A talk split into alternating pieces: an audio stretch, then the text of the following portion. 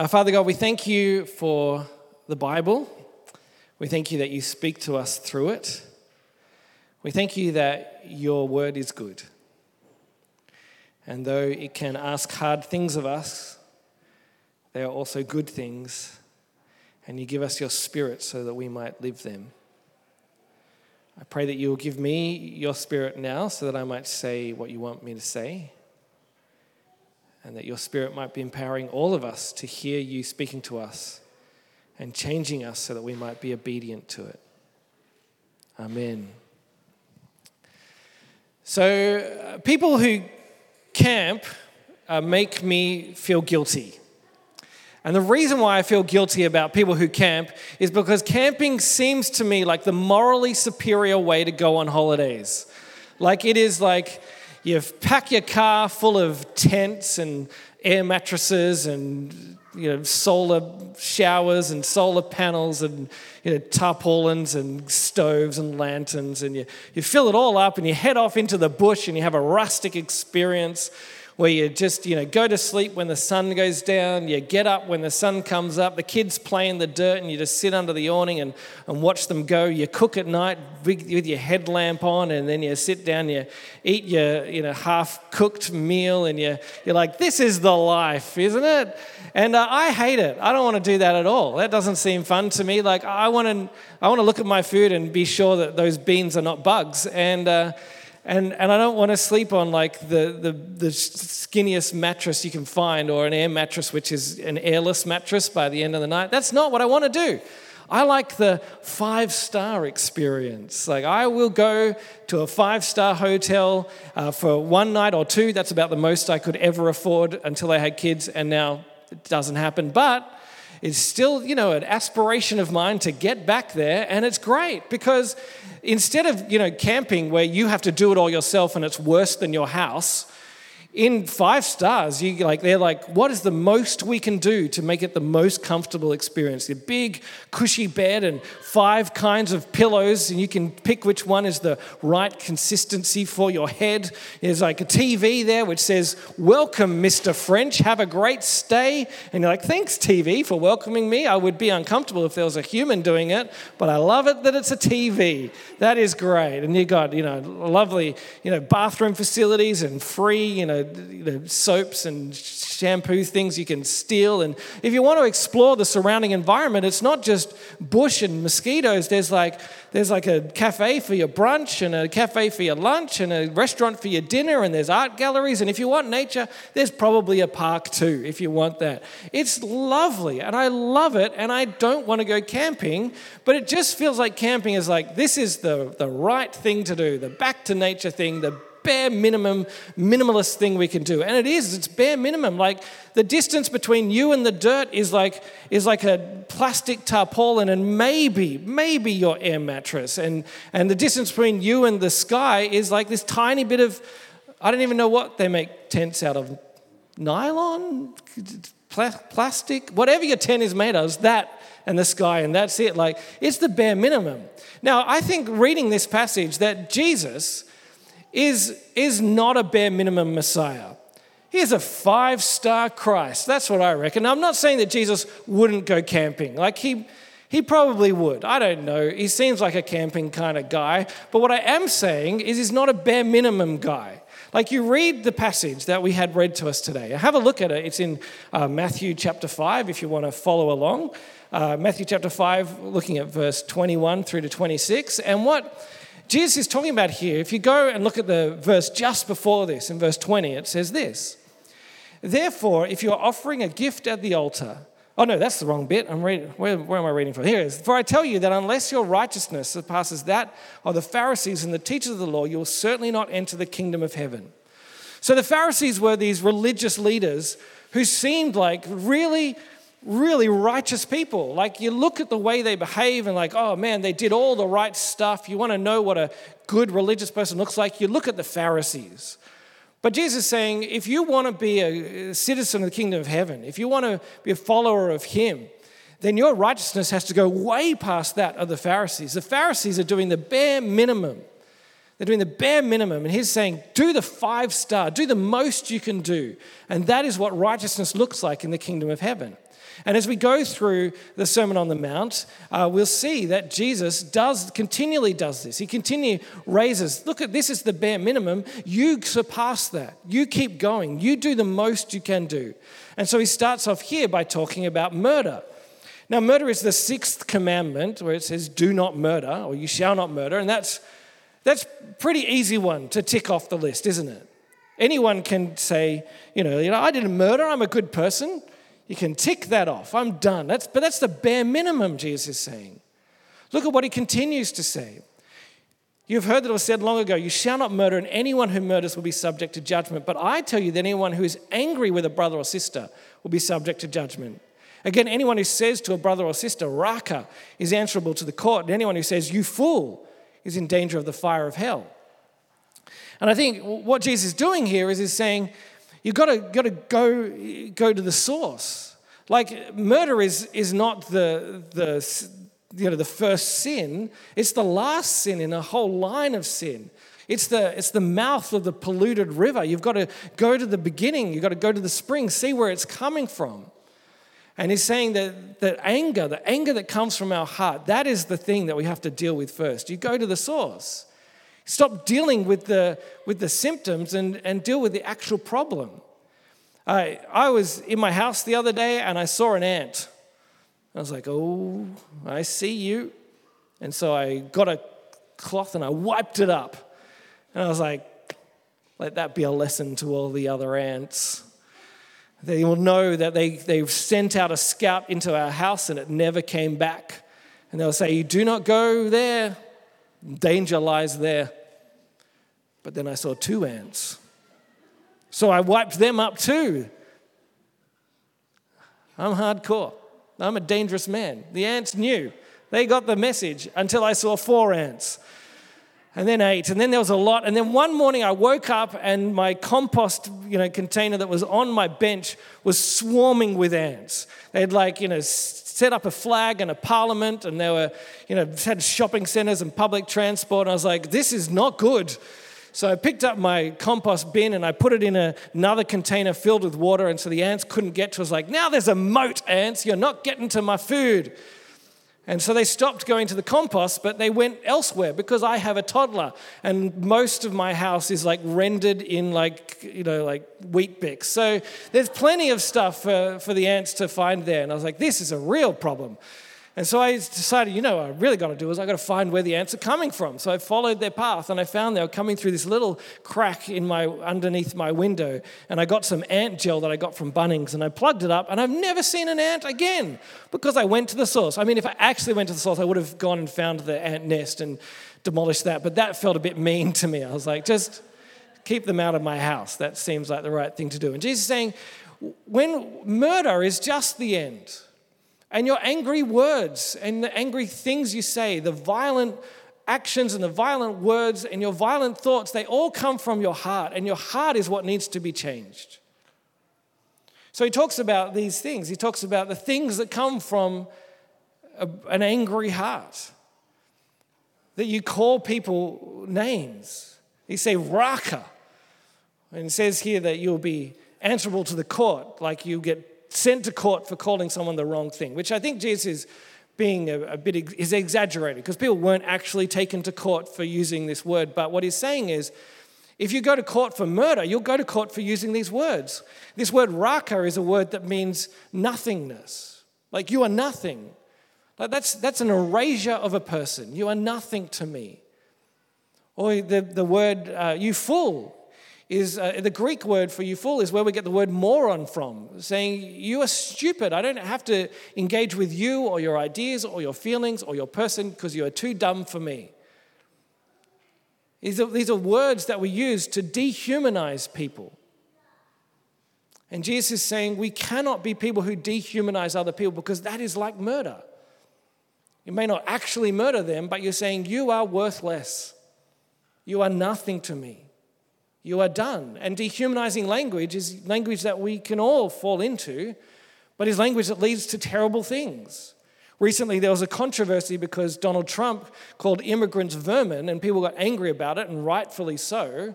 And people said there are, there are connections to, to Nazi Germany in the way they talked about the Jews. And they did talk about the Jews like vermin, but the problem wasn't just the words that they used, but it was setting up, the setting the stage for eradicating the Jews, for genocide, because you degrade the people and you say they are less than human. And when they are less than human, then you can kill them.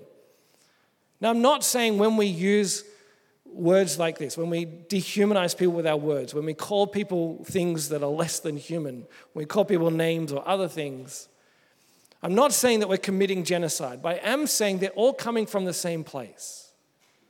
They're all coming from a heart that is angry and wants to destroy other people. If not destroy them physically, but destroy them in our minds, destroy them with our words. Now, when Jesus talks about anger he is not talking about all anger. I don't think he's saying you can never be angry because in other places in the Bible we see Jesus get angry. He gets angry at death. He gets angry at people who are exploiting others. In Ephesians, we are told, In your anger, do not sin. Not don't be angry, but when you're angry, do not sin. There is a sinful type of anger. There is good anger. There is anger at injustice. There's anger because people have sinned against you. You can be angry at sin, angry about what has been done to you or done to others, angry because this is a broken world. But then there's the anger that wants to destroy people. We can use anger to encourage us to, to rebuild this broken world, or we can use anger to be part of tearing it apart. And Jesus is calling us to turn our backs on that destructive anger the anger that wants to destroy other people, the anger that dehumanizes other people, the anger that ends in death. Jesus is saying we need to go to the heart and address the heart and have our heart changed so that we might be angry about what someone has done, but we do not want to hurt the person. But what Jesus does is he doesn't just tell us, don't be angry. He doesn't just give us negative instruction here. He also gives us positive instruction. He doesn't just tell us what righteousness isn't, he tells us what righteousness is. So if you have a look, he continues on and he gives us a positive thing that we can do. He gives us the opposite of murder. So, what is the opposite of murder? Some of you might be thinking making babies, which I guess maybe it is, but that's not what we're talking about here when you murder someone, it's the end of them. So it's the end of a relationship. It's the end of any possibility of reconciliation, any possibility of forgiveness or seeking forgiveness. They, they do not exist. It is done, it is finished. So, what's the opposite of that? It's the restoration of relationship. It's trying to put things right, trying to return things how they, to how they should be. And Jesus is saying that is what we must pursue. He's giving us a positive thing to do, a positive response. Don't do this, do this instead. Uh, with my toddler, that's one of the things that we try and work on with her. When she does something that we don't like, we don't just say, don't do that. We try and say, please don't do that, do this instead. Please, please don't throw that mug. Can you find something soft to throw instead? And she never does, but you know, we try and give her a positive thing to do. Please don't yell like that. Can you can you take a deep breath and talk quietly and tell us what it is that you want? Please don't set that police car on fire. If you're angry about the injustice of the justice system, write to your MP. Maybe your kindy teacher can help you with that. We find something that is, you know, you take the negative thing and then you give them a positive response. And Jesus is doing that with us. The positive response is to Restore relationships. Look at what he says. Therefore, if you're offering your gift at the altar and there remember that your brother or sister has something against you, leave your gift there in front of the altar. First, go and be reconciled to them, then come and offer your gift. Settle matters quickly with your adversary who's, ta- adversary who is taking you to court. Do it while you are still on the way, or your adversary may hand you over to the judge, and the judge may hand you over to the officer, and you may be thrown into prison. Truly, I tell you, you will not have Sorry, you will not get out until you have paid the last penny. So there's two pictures here of restoring relationship. One looks like it's a picture of the people of faith being together. And he's talking to people who would offer their sacrifices at the temple. And if you're in Galilee, it was like a few days' journey to the temple. And so, where Jesus was speaking, those people would imagine themselves going to the temple and there with their gift, maybe a lamb or some doves, and be like, oh, hold on. Uh, that, that bloke at home, he, he ripped me off and, uh, he's, and he's angry at me and I'm angry at him. We've better fix that. So you leave your gift at the altar and then you, then you go home and you fix it up and then you come back. By that stage, your birds would have flown away or your sheep would have wandered off. So Jesus, I think, is exaggerating here, but what he's saying is it's so important that before you do the symbols of God's reconciliation with us, you do the actual work of reconciliation with other people. And that's why in church, when we have communion, we spend time passing the peace. You go around and you say, peace, peace, peace, peace, peace. And it's not just a time to, to stretch your legs and say hello to your friends, but it's actually about when we come to Jesus and we, and we enact the symbols of his reconciling work between us and God. Before we do that, we must reconcile with our brothers and sisters. That we might find the people who we might have a problem with in the family of faith, and we might say to each other, I wish you God's peace. I wish you my peace. And that we might heal those relationships before we come to God and enact our healed relationship with God. That's what it's there for. And then in the second one, it seems to be that he's talking about people who are outside the family of faith. That when someone is suing you and taking you to court, then then instead of you know, holding on your, to your right to be right and to win the court case, which you might not win anyway, settle, set it right, fix the relationship. Because what Jesus is saying here is saying what's more important than being right is having a restored relationship. What's more important than holding on to your pride is holding on to the people around you and showing them what it means to love and to care for each other. And this is what Jesus is asking us to do. I, uh, I want to you know, take some of you back in time, and for others of you, you, this might be something you've never experienced, but some of you will remember going to the video store.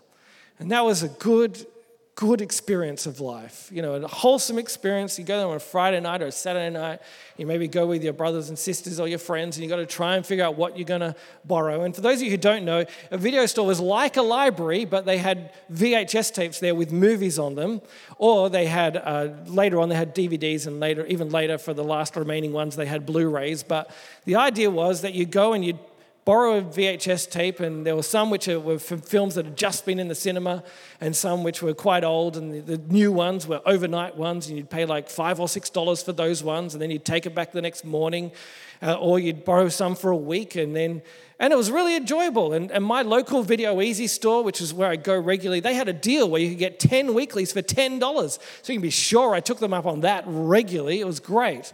And I was very good at, at borrowing videos, but I was also very good at not bringing them back. And so, and so I'd return them late because, you know, if you're late, staying up late watching a movie one night, you don't want to return it the next day. Like, that's too much effort. And so then I'd get fined and I'd go in the next time. And my mate who worked there, his name was Mark. I only knew him because I went to Video Ezy so often, but we were friends. He would look at his computer and then he'd look up at me and he'd be like, You owe us some money. And I'd be like, Can I pay it later? And he'd be like, Yeah, sure. And then, and then you know, that's how we did things. Eventually I'd pay it off because he'd be like, It's gone too long, Tom. But, eventually I moved out of the area. I moved out of my parents' house, and then so, and I still owed like twenty dollars at Video Ezy, and uh, and I was like, well, you know, that's done. I'm never going to pay that, and I'll never go back to Video Ezy. I'll go to if I have to go to Video Ezy near my, I'll go get a video near my parents' house. I'll go to the Blockbuster. That's fine. But then I got a letter from them in the mail, and it said, "Dear Mr. French, we haven't seen you for a while, and we noticed you owe us twenty dollars." We will wipe that debt and we look forward to welcoming you again soon. And I was like, great. And I went straight back and I borrowed more videos. And they, they were probably reading the Sermon on the Mount. They saw, oh, Tom has something against us that he has to pay us $20. So we will heal the relationship and we'll restore things. And that's what Jesus is calling us to do. Because what he says here is if you realize that someone has something against you, restore the relationship. Not you have something against someone. Now, you might be this kind of person who, you know, you don't have many problems with many people, but other people might have problems with you. And you're like, well, that's their problem, not my problem. This is the stuff that I find difficult in this passage. Like, I don't get that angry that much. I probably should get more angry about things that are worth being angry about, but I don't. But that's a thing that, you know, I can talk to a therapist about. But a thing that, the, the thing that I, I struggle with in this is actually restoring relationships. If there's a problem, then I don't want to do the work. That's, that's, that's awkward. And if someone's got a problem with me, then that seems to be their problem. But Jesus is saying, You do the work. You let go of your right to be right. It is more important that you restore the relationship than you hold on to your pride. You seek forgiveness or you offer forgiveness. You put things right because that is running in the opposite direction of murder. That is what righteousness that surpasses that of the Pharisees looks like. That is what five star following of Jesus is. You run in the opposite direction and you put things right. I had a job once where I had a boss who was not a great boss. And so much so that there was like months at a time where he just did not talk to me. Like we were in the same office, but he would not talk to me. And so eventually I was like, this is not working out. I should probably leave. And so I left the job. And then last year I was at a conference and he was there. And I was like, what's, what are we going to do? What's going to happen? Should I go and talk to him? I don't know. This is awkward. Should we have it? I, don't know what to do. And I was like stewing about it. And in the end, all my stewing was, you know, unnecessary because he came up to me. And he walked up to me and he put out his hand and he shook my hand. He was like, Good to see you. How you going? And now we didn't like hash it out and talk about what had happened, but he, for someone who is so good at ignoring me, sought me out and sought to make things right. He was living out this passage. He knew that we had a problem, but he sought to put things right. That he showed me how Jesus is calling us to live just a little bit. Now, you might be hearing this and thinking, this is a bit hard. This is really hard. And it is hard. It is harder than, than we can actually achieve on our own. Like, you might be able to do some things to deal with your anger. You might be able to fix some relationships or put down, get rid of some of your pride, but you're always going to be struggling to fix your heart because you cannot do that. That's beyond you. But the good thing about Jesus is he never asks us to do something that he isn't willing to do himself. And in Jesus, we see the example of God's love. That God the Father has had made a perfect world, and we became God's enemies by the way that we have treated Him. If anyone had a right to be angry ever, it was God for what we have done to Him and done to each other. If anyone had a right to destroy us, it is God. And yet, what does He do? He sends His Son Jesus to put things right. He sends his son Jesus to show us how to live and to die in our place for our sins. Jesus doesn't just leave his gift at the altar to be reconciled with us, he is the gift on the altar. He dies so that we don't have to. And he rises again so that we might be in relationship with God. And he gives us his Holy Spirit so that we might be changed. And we might have the power to live the way he calls us to live to have righteousness that surpasses that of the Pharisees, righteousness that runs in the opposite direction of the bare minimum and does the most that we can do. That is what the Holy Spirit is there working in us to do. So that bit by bit, we become the people that Jesus calls us to become. So the challenge is for us how are we going to respond to this call of Jesus to us? Jesus, who has shown us what reconciliation looks like, shown us how to pursue a life of love. What are we going to do in response? If you are not a Christian, then the challenge for you is that your relationship with God at the moment is broken. And He wants it to be restored. And so, will you turn to Him and say, I will accept what Jesus has done to put things right? I will, see, I will acknowledge that you have let go of your right to be angry at me and instead made a way for me to be loved by you? Will you be welcomed into God's family? And when that is done, then you can do the work of trying to restore other relationships. Or if you are a Christian, the challenge for you is what is it that God is calling you to do today?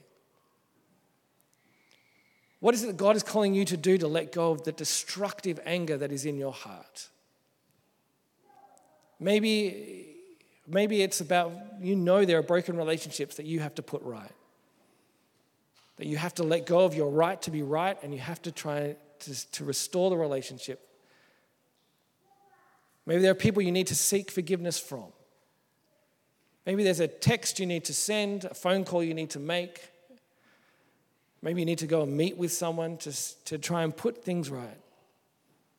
Maybe it's just about changing. There's people who have hurt you so much that you're like, the only thing I can do is just change the way that I talk about them. I'll no longer use words that dehumanize them. I'll remember that they are made in the image of God, even though they have done terrible things to me. We're going to take a little bit of time now to reflect and to ask God to show us what He is calling us to do. Maybe to bring to mind a relationship that we need to work towards healing, or bring to mind a behavior that He wants us to change.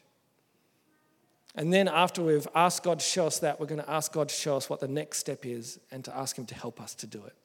So, we're going to spend a bit of time in silence, asking God to show us what the next step is, and then I'm going to pray for us.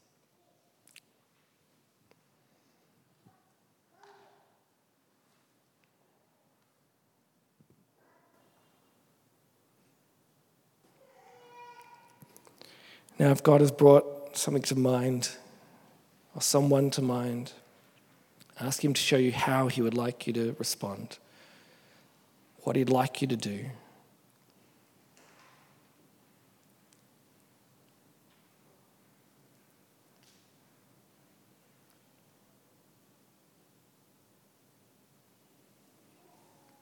Know that as He has brought these things to your mind, that He gives you the Holy Spirit to empower you to do it. That you do not do it alone, and what seems impossible for you is entirely possible for Him.